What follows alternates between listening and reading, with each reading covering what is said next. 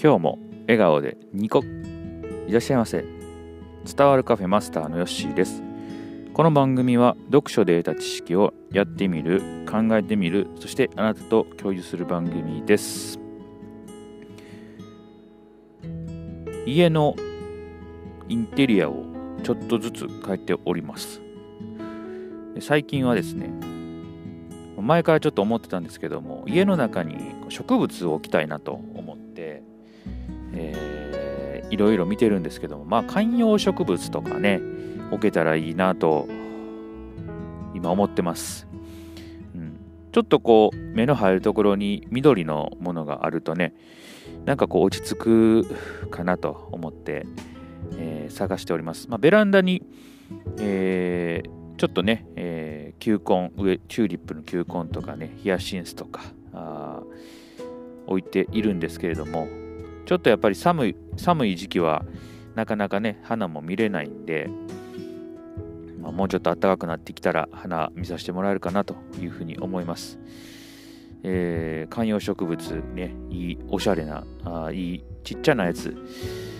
えー、いいのあったら買おうかなというふうに思います、えー、平日ね仕事でえー、出て行ってるのは全然巣ごもり生活してないんですけれども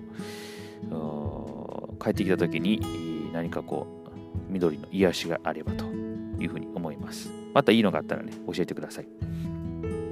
はいではやっていきましょう。今日も図太くなる全思考の増野さんが書かれている本を紹介していこうと思います。ではいきます。1つ目。案ずるより有無がやすしあれこれ思い悩んでいるよりやってみたら案外うまくいくもの。開き直る失敗への不安は脇に置いておくと。はい。もうそうですよね。あのよく僕はねあのやらずに失敗したらどうしようとかああれこれ考えるので本当にね、ちょっとこう、あんまりね、まあ、考えるのは必要やと思うんですけれども、ちょっとこう慎重になりすぎずに、もうちょっとこう、勢いに任して、えー、ドンとやってみるっていうのも、人生においては必要なのかなというふうに思います。この、まあ、音声配信もですね、え、まあいろいろ考えてやり始めましたけども、やっぱりこうやり始めるまでに時間がね、ちょっとかかってしまったっていうのはありますし、ただ、あのー、今もう一つやっている、つるちゃんとやっている心のアウトプットっていうのはね、えー、続いてますし、これも続いてますし、誰かこう、なんかね、一緒にやってくれる人がいたらね、続けやすいし、まあ、また、なんかこうね、えー何人かでやっていると、まあ、期限とかもね、やっぱり決めてやっていった方が、えー、いいなっていうのを感じましたので、やっていてよかったかなというふうに思います。なので、これからもどんどんまあやっていってね、あのー、合わなかったらやめたらいいかなと思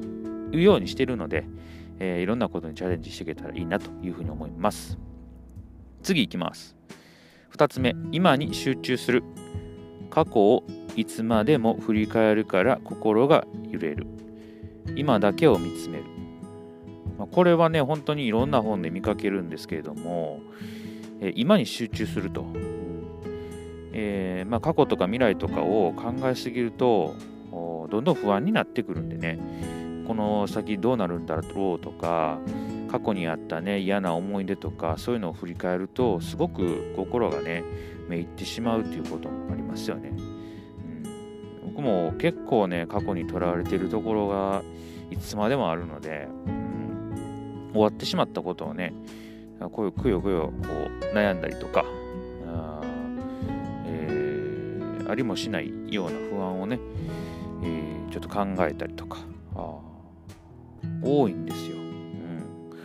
それでなんかこうね、不安定になったりとか、ちょっとイライラしたりとか、そういうことって、もうほんま無駄やなと思いましたね。うん。今、ね、できることをやっていくのしかないんですけれどね、えー、いろいろいつまでもくよくよしてしまうとか、